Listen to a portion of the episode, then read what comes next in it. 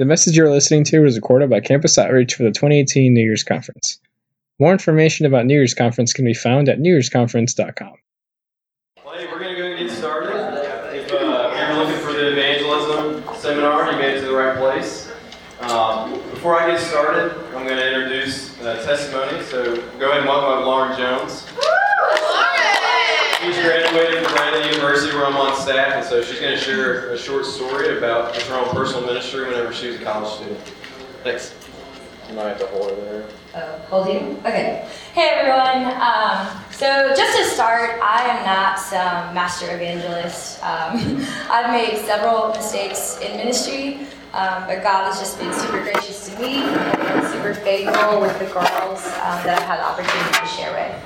Um, and so I'm actually going to share a story from my last semester at Bradley University, um, but this story starts actually at the summer before. Um, so we went to Project, and our project is in Tennessee, um, and there we talked about the hideous doctrine, um, and I don't know if you guys know what that is, but basically what it is is sharing what happens to people who don't love Jesus um, when they go to hell, and it's an explanation of what hell is like, um, and it's the first time I had heard that, and I think I- I've come from a non-Christian household. My parents aren't Christians, my sister isn't a Christian, my friends aren't Christians at home, and so it's just like, whoa, this, I, I know they're going to hell, but to really read about what this is like, it's just really heart-wrenching, um, and so in that moment, we just started praying Um, for our next semesters, um, and I actually came to know the Lord through my R A, and I became an R A so that I could shepherd girls and share the gospel with them as well.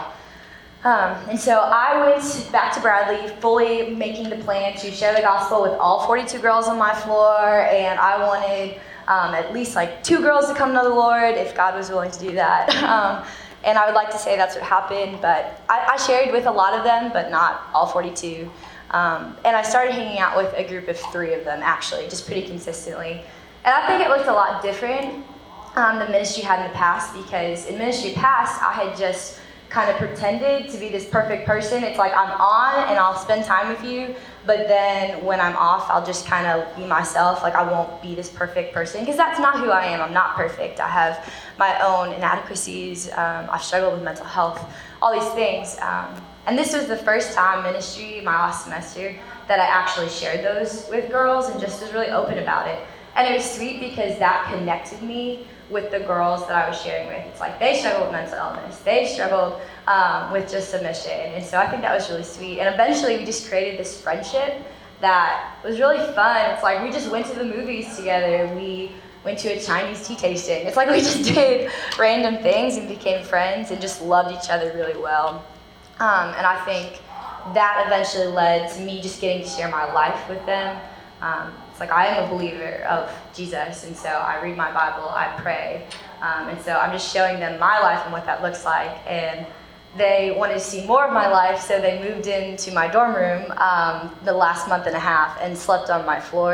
Like they made a giant pallet and just slept on my floor for a month and a half. Um, But it was cool because we got to pray together before we went to sleep and got to read Bibles together.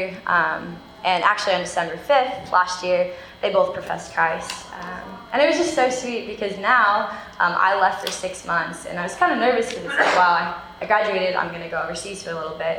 Um, but the Lord just totally had them. And one of the girls is ministering on the floor that she became a Christian, and the other is an R A, and she's ministering to the girls that are on her floor. And so evangelism is hard, it's messy, it's radical, um, but it's worth it. And so now I'm going to introduce the master of evangelism, Kenny Hayes. Right. Wow, I've never been called that before, so it's kind of nice to hear that for the first time. If you guys want to start referring to me to that from now on, it'd be great. Uh, I'm going to put this over here. Well, hey, uh, uh, the subtitle for today's message is Transform Your Campus and You Can Transform the World. And so I want to start by answering a question.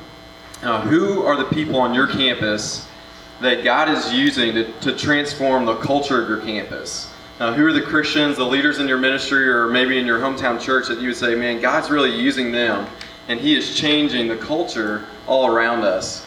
And I want to do. I want to start with that, just to kind of take a step back and acknowledge uh, some of those people uh, you, you probably have no idea who they are, because it's some of the least likely candidates. The people that you're looking around the room and you're thinking, man, never that guy, never that girl, that those are actually the people that God's going to use.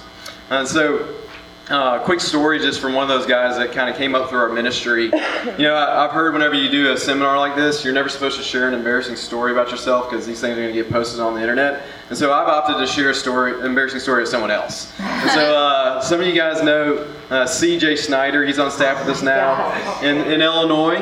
Uh, and, he, and he's one of our best. Like, this dude, he's killing it on campus, but I knew C J whenever he was a freshman.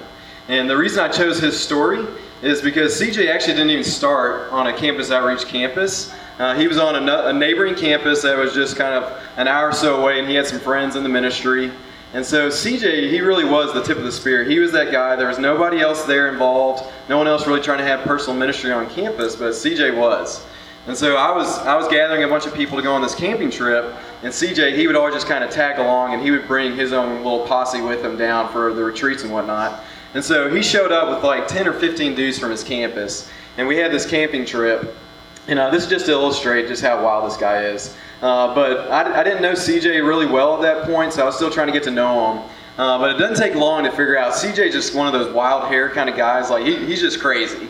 And uh, and so I, I knew that much about him. And so he comes up, he's like, "Hey, Kenny, what, what are we going to do to get all these guys wound up?" He's like, "We got to do something crazy." And uh, I'm, you know, I've kind of got a part of me as well that likes to get crazy every now and again as well. But I'm I'm sitting around at this campfire looking around like, dude, I'm the only adult here. Like, I'm, I'm the only responsible person, so I'm not actually going to fall through with this. I was like, but I got to kind of play along. I was like, "C J, I'll tell you what we're going to do. We're going to get all these dudes and we're going to convince them to strip down naked and go streak across that field over there." And then you can like see the glow in his eye. Like, he's just getting so pumped up. He's like, or, like he, he wasn't expecting it from me, right? He's like, "You're the staff guy. Like, what, are you serious?" And then, uh, so, so I'm like, "Yeah, dude, we're going to do this." So like, I'm trying to figure out, how am I going to get myself out of this? Like, C J, he's the guy, he just kind of generates the crowd. And it's like, dude, I'm already like halfway deep in this thing. This is a major mistake. And so we're like taking a walk, uh, the long route around this field. And there's like this bathroom building kind of close to the parking lot. I mean, this is a state park. There's all kinds of people out there. I'm like, I'm an idiot. Like, what am I doing? And uh, so you know what it's like when you're trying to convince a crowd to do something. There's like that tipping point. Is either you're about to lose them or you're about to like get everybody to jump in with you. And I'm thinking, dude, we need to lose them right now. And about that same moment, I see this like black thing, like cloud, just fly through the air, and I'm like turning around, and someone's jumped on my back. I'm like trying to get this dude off my back, and so sure enough, I turn around, and it's C J, and he's like riding me, and the dude's buck naked. I'm like, "Get off of me, bro! Like, what are you doing?" And uh, so we're just gonna end the story right there. I'll just let you use your imagination how the rest of that goes. Uh, but, but the point of that is simply to, to say this. Uh, you just have no idea who the people are in your ministry, in your community, that God's going to use to do radical things. You know, C J was that guy that I thought, never in a million years are we ever going to be able to kind of like rally him in and get him to focus and actually do anything meaningful. It's like he's just always running around doing whatever. Uh, but, but C J is just one of many.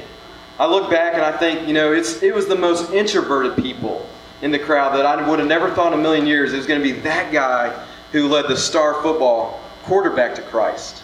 Or it was going to be that just kind of strange girl that you're like, man, she, she just doesn't fit in here. But then once her life began to be transformed by Christ, then radical things began to happen all around her. And so as you're looking at your community, and maybe as you're looking at yourself, I want to make one point is, is don't rule anybody out. Don't rule anyone out. Everyone is an equal candidate. But I also want to point out that everyone is participating in this process. Everyone. No one's exempt. Every single individual is either moving the kingdom forward or holding it back. Everyone's either helping or hurting God's kingdom from spreading. And so I want you to begin to ask yourself, which one am I? Which one of those two people am I? And then to kind of step back a little bit further and kind of look around the community that you're involved in and ask, which which one are we? What is the culture of my community? Are we just talking about mission, or are we actually doing mission? Are we advancing the kingdom? The trick with college ministry is culture changes so quickly. You could have it one minute and then lose it the next because you're always graduating seniors. You're always starting over.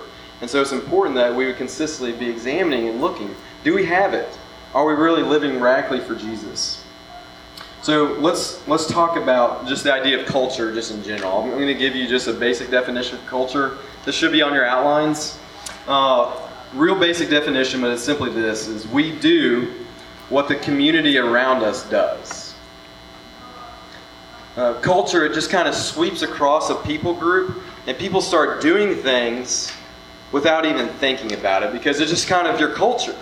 And so I wanted to share just a, a dumb illustration or example. Uh, go ahead and throw the picture up there. How many of you own one of these hats? Uh, raise your hands. I wish we had a bigger crowd. I, I was, all right, there we go. So we're going to pick on you for a little bit, okay? How many of you own a t-shirt or you've ever wanted to own one of these hats? Anybody? A couple more? Okay. Uh, well, just, just think about this. Uh, so you got Yeti up there. Yeti's the label there. Why in the world is a cooler company all of a sudden like, that's the cool thing? You know, so, so for one guy in the crowd, he, you know, he raised his hand. For you, it's it's Nike or it's Patagonia. You know, you just got that little label on the shirt. And people, the th- the thing with culture is is people end up spending gobs and gobs and gobs amount of money or time on things that really just don't make sense. Uh, you know, think about the actual Yeti cooler. Do you guys do you guys realize? You know, all the people who wish they had a Yeti hat. Uh, the other thing that they won't tell you is they would never actually go and buy a Yeti cooler. This cooler, you know how much it costs? four hundred dollars for a cooler.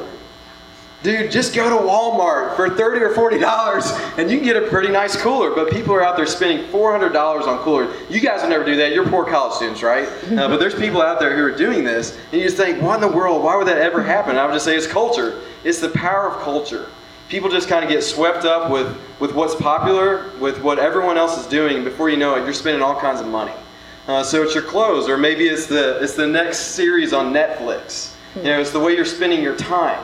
It's the, it's your language. It's the way you're talking. Uh, but what what does all this have to do with evangelism? You guys came here to talk about evangelism, and, and what I want to do is just make a real clear point: is that it's critical critical for Christians to grasp how important it is to create an evangelistic culture in your Christian community. If you don't create an evangelistic culture, uh, then you'll never see God's hand move in a dramatic way. And so what I want to do is just share a quick story. Uh, don't don't share the picture nope. yet. Um, but a quick story of a student named David. He came to the New Year's Conference in nineteen ninety-eight. He came to the New Year's Conference his sophomore year as an atheist, uh, but he left as a Christian. And he went back to campus and began to share the gospel with all of his closest buddies in the fraternity. But about two years later, after he had been faithfully sharing the gospel and sharing the gospel, he had his first convert come to Christ. And so he began to disciple this guy and teach him how to pray and how to read the Bible. But he did another very important thing, and that was is David began to share the gospel with this young disciple's best friends that were in the fraternity. And he began to continue to share the gospel and share the gospel to where he began to impact his young disciple simply just through his model, just through his own example, and then through his disciple, radical things began to happen. David went and graduated. There was another guy that came and joined the same fraternity that was already a Christian, and the two of them got together and said, you know what, we're going to trust God that we'll be able to share the gospel with everyone in that fraternity, so about one hundred or so members before we graduate. And so for those next three years, they began getting together and praying that the gospel would begin to spread all throughout this fraternity. They would, they would even get together and schedule their weeks because they wanted to think about what's the most strategic way that we could use our hours day by day to get the gospel to as many people as possible. So sometimes it was over lunch in the cafeteria where all their fraternity brothers would gather. Sometimes it would be on a Friday night in the middle of a party while everyone else is getting drunk and they're just kind of over there in the corner because they're trying to use every hour that they can because they wanted to see the gospel spread like fire throughout the fraternity. Now, Um, I've got a picture of, of these guys. They were in a, go ahead, they're in a, uh, Fiji is the name of the fraternity. David's the guy there in the middle. And and I was actually, this is my story. I was I was David's first convert. Uh, so I'll let you decide which one of those uh, budding gentlemen there uh, was me. And uh, you can just use your own imagination. Uh, I, mean, I may or may not be the, the guy that looks like a stoner there on the end. Um, but God got a hold of, of our lives And, and what many people would say when we look back on that, I believe that if you were there, you would have said, man, this was this is amazing. Like, this was awesome to see it happen. Uh, but uh, but some people just said, man, this is this is just a cult, and it's just going to blow over, and it's going to it's just going to fade away. But where the story continues on is the gospel began to spread from our fraternity to three or four other fraternities on campus, and then into a couple other sororities on campus, and then their friends began to share the gospel with some of their buddies that were on the sports team, and other people would say, man, this was revival. The gospel began to spread all over campus. Uh, but but the point of sharing this story is that I want to share the irony of David's story. You know, I look back on, on David. We, we called him D T, so I'm going to start calling him D T because that just feels more natural. But the irony of D T's story is is, is D T was relatively immature. Uh, he, he started a trend, an evangelistic culture, despite his immaturity. Despite he had only been a Christian for about a year and a half. The second thing that was kind of ironic about his life is, is, is he just wasn't the coolest dude in the fraternity.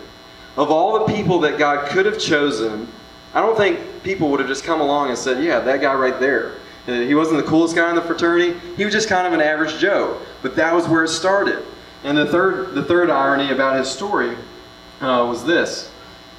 Uh, lost my point here. Mm-hmm. Is, is that D T was alone. Uh, before he came to Christ, there was no other Christians in the fraternity. You know, if there had been ten or fifteen in a, in a hundred-member fraternity, you would think, okay, the gospel could really go places. But the irony of his story is God chose to use one man. And by the time Eric and I graduated, uh, we saw this major trust God for us happen, and we were able to share the gospel with all hundred of those dudes over the course of those three years. Um, but it blows my mind looking back to think how quickly an evangelistic culture spread throughout our fraternity. And, and I've asked myself often, what was the key to D T's success? And I would say it is simply this, is he had the privilege of living inside of an evangelistic culture. You see, in nineteen ninety-eight, that was when Campus Outreach started at Tennessee Tech. And he was one of about ten students, about ten student leaders who were in the ministry. Uh, Tennessee Tech, they've got a huge ministry now, but at that time it was just getting started. There was hardly anybody there, but but virtually all ten of those students, they got it. And and all of them, they, they made evangelism a part of their D N A. And so you could look and say they had an evangelistic culture. And so the, the point that I want to make with that is this, is, is you need to look at your community and examine, do we, do we have this evangelistic culture or not? Uh, whether it be your, your college ministry, or your church, because there is another option. You know, many other com- Christian communities, they have more of a an in-reach mentality. And and that is a good thing. Like, it is important that, that a Christian community would focus on the individuals growing and maturing. But I would say that that's just a good thing. What a great thing is, is, is to have both. That you would focus inwardly, but also outwardly. That you wouldn't just settle for your own personal development, but that you would always be thinking about how the gospel can, can begin to uh, spread. And so I want to share just what I would say is a, th- a sad thesis, or a sad uh, observation, a sad reality, and it's simply this, is most Christians never get to live amongst an evangelistic culture. Most Christians never get that. If you have it on your campus, then you have no idea how big of a privilege that is. Now, after you graduate, you'll begin to realize that this just isn't all that common. If, if you don't have it, then you need to start thinking about how to get it. But it's just a reality that most Christians never get to live where evangelism is just kind of the norm. Uh, but you see, for me, that, that's exactly what it was. Is, is after I came to Christ, it, it was just what I knew. D T was about, he was one of the few few Christians that I actually knew, and whatever D T did, then I did it. And it, it was just the norm for me, but that's the power of culture, is when Christians look around and they just think, man, every Christian I know, they're out there sharing their faith, and that is that is powerful. Now, if you don't have it, if you don't get the, at this moment, if you don't get the opportunity to live amongst an evangelistic culture, I wouldn't say that that excuses you. Jesus made it very clear. The, the commandment has already been given. He has issued the commandment, so it's not an excuse. You're still personally responsible. But but the point that I want to make is, is, but if you have it, it's just so much easier. Is when there's an evangelistic culture all around you, it's so much easier. But if you don't have it, then, then you need to recognize you are not getting spurred on to share the gospel. And you just need to acknowledge that, that, man, no one's really kicking me in the butt. No one's pushing me out there to go out and share the gospel. And so what I want to do is we're going to look at uh, a case study from the Bible, from the book of Acts, that I would say that this is the best evangelism culture that there ever was. And so we're going to look at the first five chapters of the book of Acts. Let me grab my Bible.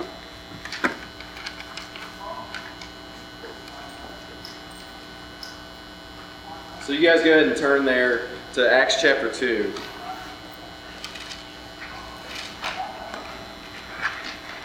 Acts chapter two. And uh, what I want to do is try to summarize three observations that I would make of the very first church. Uh, right after Jesus ascended, the early church is getting established. And I would say that they have one of the most evangelistic cultures that, that you could ever see. And so just kind of summarize that. Uh, I'm going to share three images because I want these three marks, uh, these three marks of culture to stick in your mind. So you can go ahead and throw all three of those up there. Just go ahead and take a look at these, these three images. Uh, they don't need to make sense to you right now. I'm going to explain them one by one. Uh, but I want you to memorize these pictures. Let me come over here. I want you to memorize these pictures so that six weeks from now, whenever your spring semester gets started, you'll be able to remember the things that we talked about today and they'll stick with you. Now, if you forget this in a day or two, then it's, it's going to do you no good. And so I want to give you these three images so that it can just stick in your memory. Uh, but we're going to look at the first one. And it's, it's the picture of that huge bucket getting tipped over. Uh, but again, these are to represent three marks of an evangelistic culture. And the first is, is they function out of overflow. If you've got an evangelistic culture, then I would argue, or I would guess, that they function out of overflow. And so in, in Acts chapter two, just to give you a picture of what their community is like, we've got verse forty-seven, so if you could flip to that verse. Uh, you can read this with me. It says, "And the Lord added to their number day by day those who are being saved." Uh, so, so think about that. Uh, how many of you would like to be able to say that about your community? You know, everybody, every Christian wants this. The Lord added to their number day by day. You know, just imagine an average week on campus. It's not like, oh, we're trusting God for a person or two to come to Christ this month or this week. In this event, in this community, they were kind of looking around and it's like, man, that guy just came to Christ yesterday. And this person came to Christ today. Three days ago, that person came to Christ. Day by day, the Lord was adding to their numbers. This is what we all aspire for. This is what we all desire. And so when you find a community like that, you need to pay close attention think, and ask yourself, man, what kind of secret sauce do they have? Well, what are they pouring out on their community that's having such a dramatic impact? And so we're going to look at this community and try to study it for the rest of our time and try to understand what, what marked their community. And so let's read uh, Acts chapter two, starting in verse forty-two. Uh, we'll read these handful of verses together. It says, "And they devoted themselves to the apostles' teaching and the fellowship, to the breaking of bread and the prayers. And awe came upon every soul. And many wonders and signs were being done through the apostles.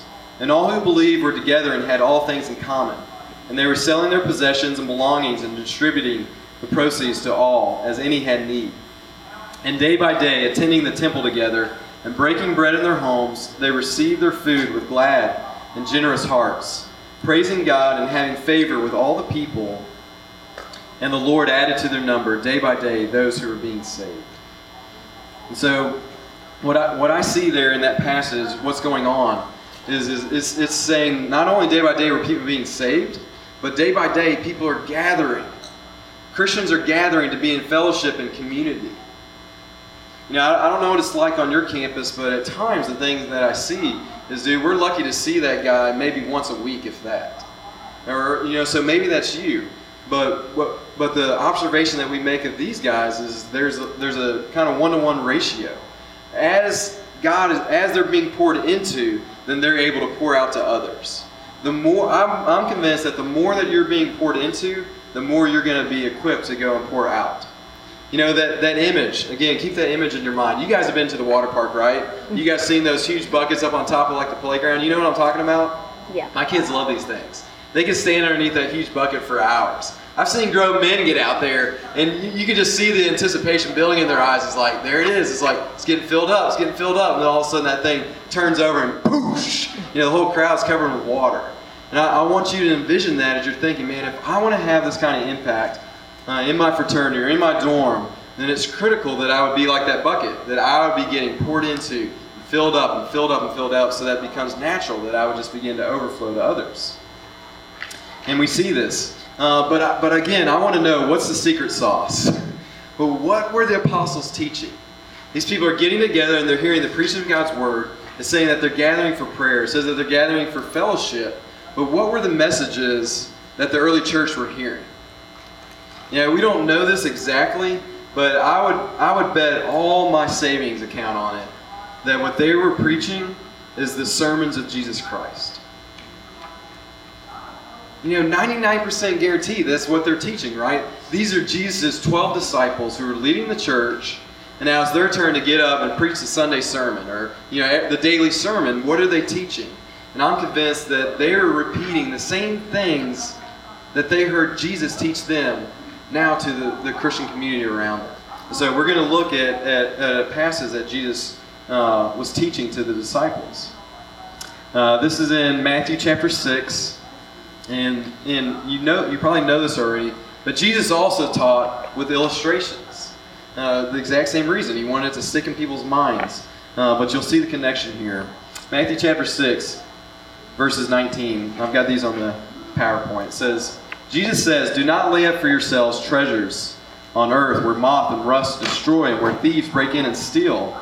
But lay up for yourselves treasures in heaven, where neither moth nor rust destroys and where thieves do not break in and steal. For where your treasure is, there your heart will be also." Man, doesn't that sound amazing? You have the opportunity to lay up treasures in heaven.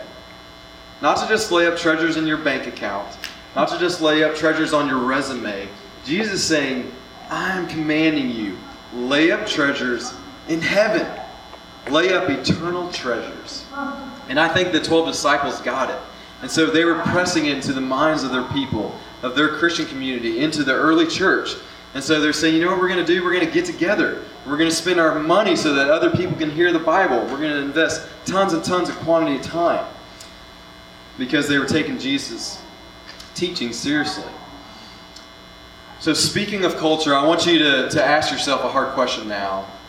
It is, are you still in love with the world? Does the world's culture still have a hold of your heart? As long as you're in love with the things of the world, then you're not going to be the person that's pouring out.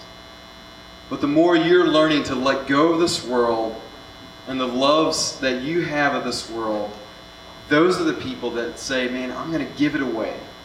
I'm going to invest my life, my money, my time into eternity.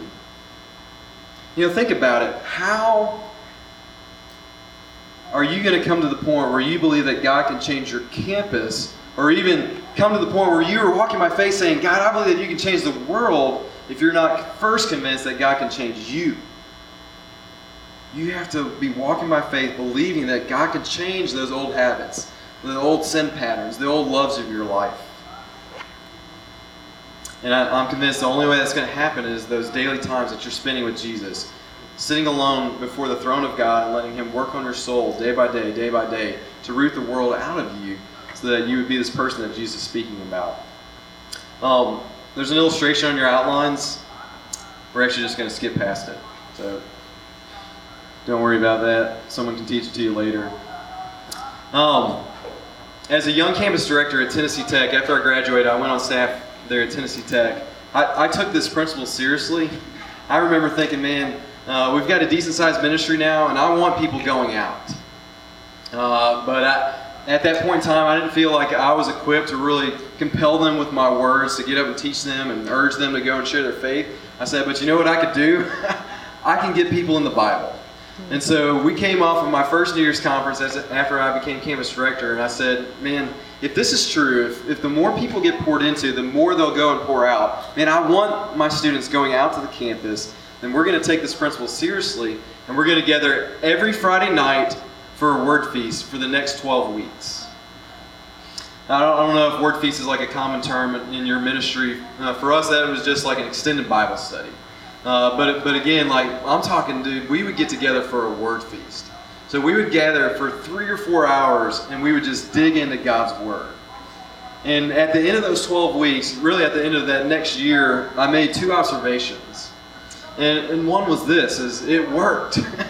Those following semesters, we had so much evangelism happening on campus, and I'm convinced it's, it's because of this overflow thing. Is, is our students, we were just pouring so much of the Bible into them that they were just so compelled. It was natural for them to go out and want to share their love for Christ with others. But the second observation that I made was this. You know, we had seventy or eighty people. It started out small, twenty, and it grew week by week by week. By the twelfth week, we were getting like eighty people to come together on a Friday night to study the Bible. But there was probably another three hundred that never showed up. My second observation is there was people who made all kinds of excuses. And so that, that leads me to your first action step on your outline. Uh, So I want to give you an action step, and it's this. It should be on the outline, it's or on the PowerPoint. It's to examine the competing loves in your life. What are the competing loves in your life? The things that feel like sacrifices. And so I'll, I'll try to clarify that. I think back at all the excuses that I heard why people wouldn't make time to be poured into. And uh, I'll summarize it like this. Is there's three three different people. Uh, the, the first one is, I would say, he was just the, the social guy. Uh, he was the guy that would say, man, Friday night? Are you nuts? Like, you want me to do what on a Friday night? And the, the social guy that would say, dude, I can't sacrifice my time where I just go and hang with my bros to come and study the Bible. Or, or it was the, it was the girl that was like, Friday night? Like, no, I'm going to go hang out with my boyfriend. Or, or the guy, I'm going to go hang out with my girlfriend. Or it's the guy who every Saturday night, you couldn't get some of my buddies to quit staying up till two a.m. on a Saturday night and then expect them to wake up and go to church the next Sunday morning. Uh, so a lot of the excuses were just kind of like the social guy. Uh, the, the second category of excuses, I would say, is just the, the success-driven guy. Uh, th- this is the person on campus that would say, man, no, I can't give up an hour to come to your prayer meeting. I've got this test coming up, and I can't afford to give up one more hour to go and study for this test. Or this, this success person would tend to say things like, man, I've got this internship lined up over the Christmas break. I can't come to your New Year's conference. Or I've got my internship over the summer break. I can't go on the summer project. But success is kind of that competing love that's causing these people to not take their own personal investment seriously. And the third was just hobbies. Man, I just think uh, I've done college ministry for the last thirteen years. And... Uh, And college students, man, some of the people who've tried to convince me, they're the busiest people in the world. Uh, I, I have observed that that's just not true. Uh, you know, you kind of look into your lives and you begin to realize, like, where is all this time going? You know, it's hours of Netflix or video games. Or uh, for some guys, it was deer hunting. It's like, dude, I can't afford to go to your weekend retreat. It's like, man, I got to go deer hunting. Or, you know, what, whatever fits into that category, you know, I want you to think about, what is it? What are, this is just kind of my, like, catch-all. Like, what, what are the hobbies in your life that you say, I, I'm not willing to give those things up in order to take my own development seriously? Uh, but but I look back on D T's life, and I think, man, I'm so thankful that, that he didn't let those other competing loves stop him.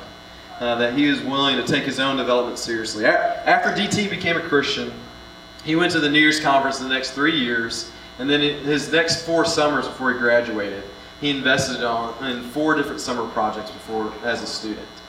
Now, I want to make a disclaimer. I'm not saying that summer projects are like mandatory to become an evangelist, but, but I would say that, that, that it's no surprise that after people spend nine weeks of getting invested and invested and invested, that they don't turn around then and begin to go and pour out to others. Okay, well, let's move on to the, the second mark. Uh, again, these are three different marks in an evangelistic culture. We talked about the first. Uh, now the second is this, is when you begin to study the different individuals that are in that community, they often think to themselves, if not me, then who? If not me, then who? And so I've, I've got a picture just of a little candle, a little light there in a dark room, uh, just to depict what I'm about to say. Uh, but we're actually just going to go straight into Matthew chapter five. I steal this from Jesus. Uh, Matthew chapter five, this is on the PowerPoint again. Uh, Jesus is using this illustration of a light. He says, "You are the light of the world. A city set on a hill cannot be hidden, nor do people light a lamp and put it under a basket, but on a stand, and it gives light to all in the house. In the same way, let your light shine before others, so that they may see your good works and give glory to your Father who is in heaven." Now remember who, who the audience was here. I think the first audience was twelve, uh, Jesus' twelve disciples. Uh, so you can almost hear them saying, like sitting around, being like, "Guys, like, uh, you remember?" So they're, they're trying to start the early church. "You remember what Jesus said, right? He says, you are the light of the world." He's like, "I get it now. I get what Jesus was trying to tell us.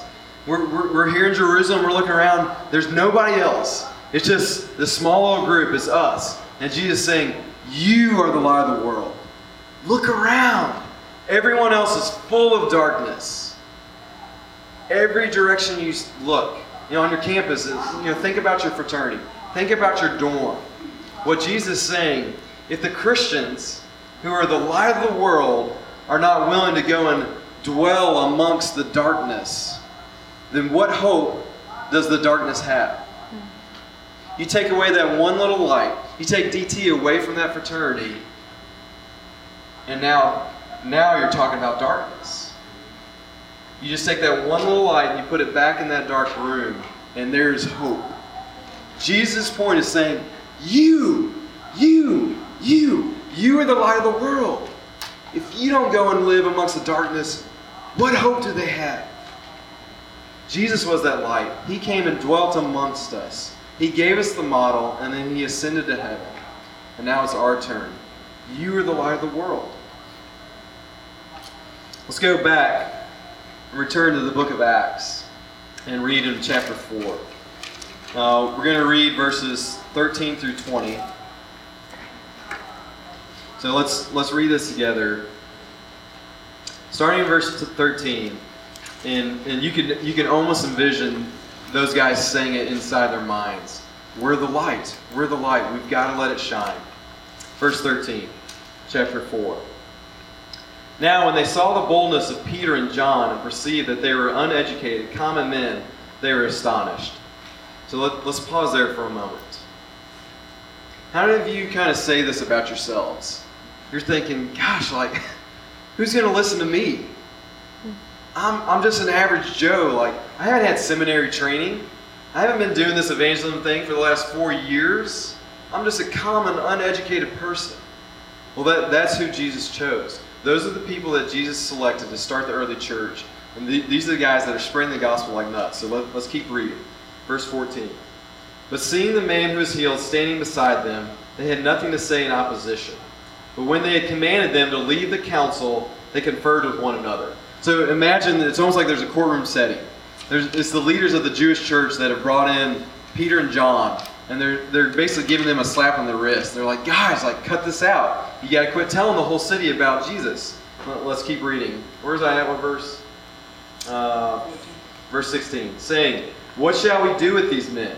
For that a noble sign has been performed through them is evident to all the inhabitants of Jerusalem." These guys have been busy, and we cannot deny it. "But in order that it may not spread no further among the people, let us warn them to speak no more to anyone in this name." What are they going to do? What's their response? They got these guys breathing down their necks saying, "Stop it. Quit telling people about Jesus." Has anyone ever done that to you? You know, you get the awkward stare across the, the lunchroom table. Or you get somebody saying, "Man, I don't really like talking about that stuff." These guys had people basically yelling in their face, telling them, "Stop it." How did they respond? Verse eighteen. "So they called them and charged them not to speak or teach at all in the name of Jesus. But Peter and John answered them, whether, answered them, whether it is right in the sight of God to listen to you rather than God, you must judge.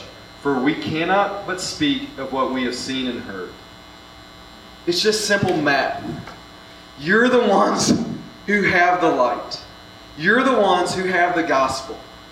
Peter and John are saying, if we don't share it, then no one else will. We don't care that you're literally telling us to stop. We're going to go and do it anyways. Why? Because God's told us to do it. There's going to be people who try to stop you on your campus. I guarantee it. Now, next action step. I want you to identify ten new people that you could befriend in the spring. Now, I'll, I'll explain why uh, in my next point. Uh, but in the meantime, over your Christmas break, literally, uh, you can write that down before the end of the New Year's Conference. Think of those ten names. And I want you to begin praying for these people, but more than that, meditating on their darkness. Just like Lauren was sharing, the hideous doctrine. She was saying she was just gripped with the reality of hell. Gripped with the hopelessness of the other students on her dorm floor. And I want you to just begin meditating how they're in the darkness and that they need someone to bring the light to them. Okay? You see, it's it's no different today than, than it was for the apostles. Uh, so let's let's take a lesson from the early church. Uh, one more lesson, though. We're going to look at the third mark of an evangelistic culture.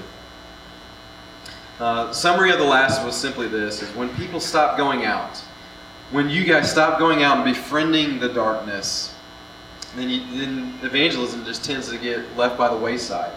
If you don't even have friends with non-Christians, then, then you're probably not going to be out there sharing the gospel. Make certain that you continue to build friendships with the lost.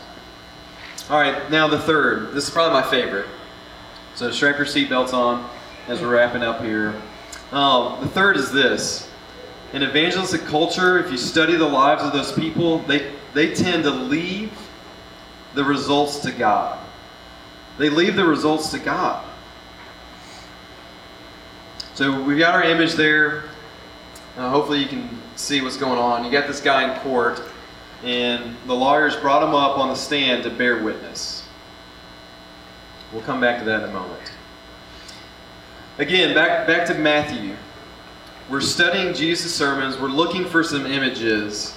And, and Jesus used this image of a witness, like a witness in court. Matthew chapter ten, verse sixteen. Behold, I'm sending you out as sheep in the midst of wolves, so be wise as serpents and innocent as doves.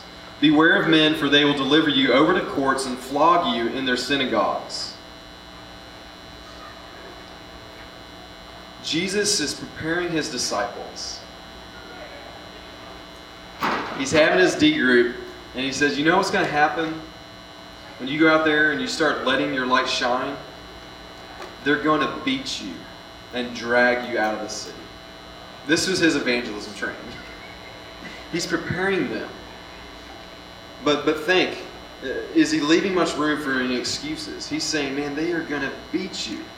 Uh, You will be dragged before governors and kings for my sake to bear witness before them and the Gentiles. Verse twenty-three, when they persecute in one town, flee to the next. For truly I say to you, you will not have gone through all the towns of Israel before the Son of Man comes. Now imagine what the twelve disciples are saying.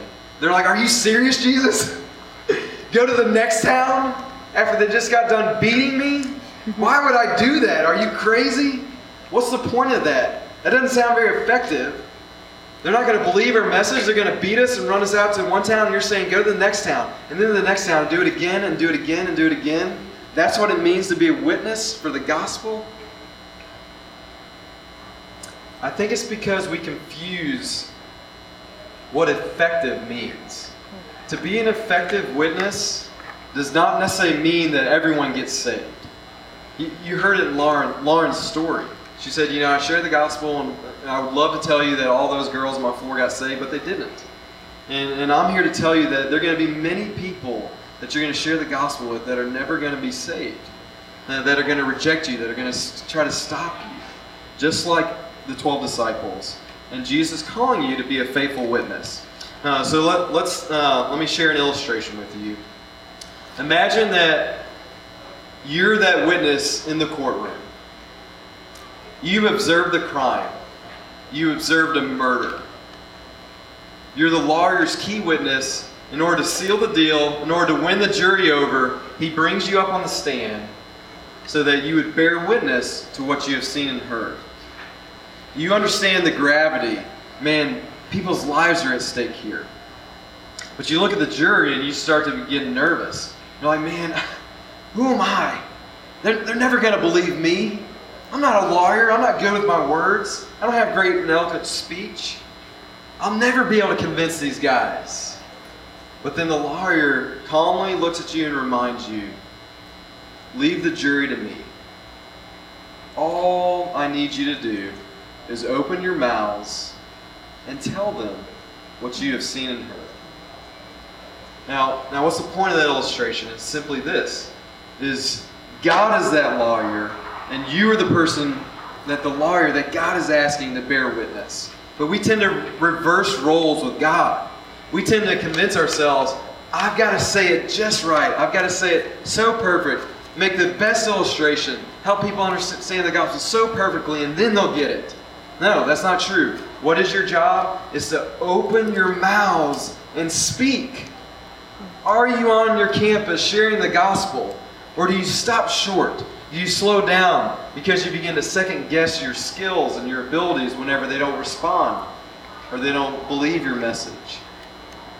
Now, uh, we'll return to Acts chapter five uh, to kind of wind down here. And I want I want you to see how the story ends. You're seeing the gospel's going out all over Jerusalem. The leaders of the Jewish church have already brought Peter and John in and slapped the wrist once and told them to cut that out. And now, now we're going to look at chapter five to see, okay, so where, where does the story go next? Verse twenty-seven of Acts chapter five. You'll see the, the apostles using this term witness again. Verse twenty-seven. And when they had brought them, they set them before the council, and the high priest questioned them this time, saying, last time, guys, we strictly charged you not to teach in this name. Yet, here you have filled Jerusalem with your teaching, and you intend to bring this man's blood, Jesus' blood, upon us. Basically saying, did you not get it? What happened, guys? Didn't we make ourselves clear? Now we're having to bring you in a second time to tell you to cut it out, to stop? Verse twenty-eight, or excuse me, twenty-nine. But Peter and the other apostles answered, again, we must obey God rather than men. The God of our fathers raised Jesus, whom you killed by hanging him on a tree. God exalted him at his right hand as leader and savior to give repentance to Israel and forgiveness of sins. And we are the witnesses to these things. And so is the Holy Spirit, whom God has given to those who obey him. Now jump jump to the very last verse of the chapter. So, so what are they going to do? They brought him in a second time. They've commanded them to stop. This thing's getting pretty serious. Imagine you're in their shoes, and, and they've gathered this whole council to try to get you to quit sharing the gospel on your campus. Did they do it? Did they stop? Verse forty-two. And every day, just like we saw in chapter two, and every day in the temple and from house to house, they did not cease teaching and preaching that Jesus is the Christ. We said it earlier. Everybody wants forty-two. Everybody wants forty-two. We all want to see the gospel go all over campus, but nobody wants verse forty. Look back at verse forty. And when they had called in the apostles, they beat them and charged them not to speak in the name of Jesus and let them go. This is what it cost the apostles. Even after they, even after they got beaten, they still went out and continued to proclaim and proclaim and proclaim. And so your action step is this. Not only go and befriend those ten new people, I want you to share the gospel with all ten of those new friends of yours in the spring. Now, uh, why why ten? Because what I've seen uh, as I've discipled guys over the years is this, is they'll go out and they'll share the gospel with the first person and they get rejected. And, and it kind of just knocks them off their rocker, and they, they just throw in the towel and give up. Uh, but but how do you know it's not number ten? It's not number ten that's going to get saved. You might have to go through number two, number three, number four, and so on until you get to the person that God has chosen. And you'll you'll never find those people that, that could receive the gospel if you quit after number one or two or three. So don't narrow down. Don't give up. So in conclusion, I, I just simply want to say this. Is we've been asking this question. Is our community, do we have an evangelistic culture? If the answer is no, then then you've only got one option is this, is you need to be a culture starter.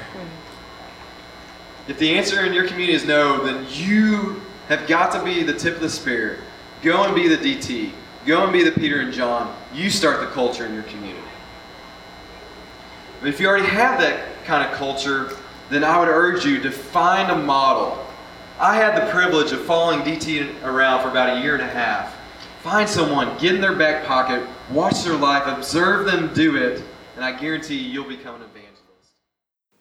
Thank you for listening to this message from Campus Outreach. Feel free to make copies of this message to give to others, but please do not charge for these copies or alter the content in any way without written permission from Campus Outreach. For more information, we invite you to visit us online at new years conference dot com.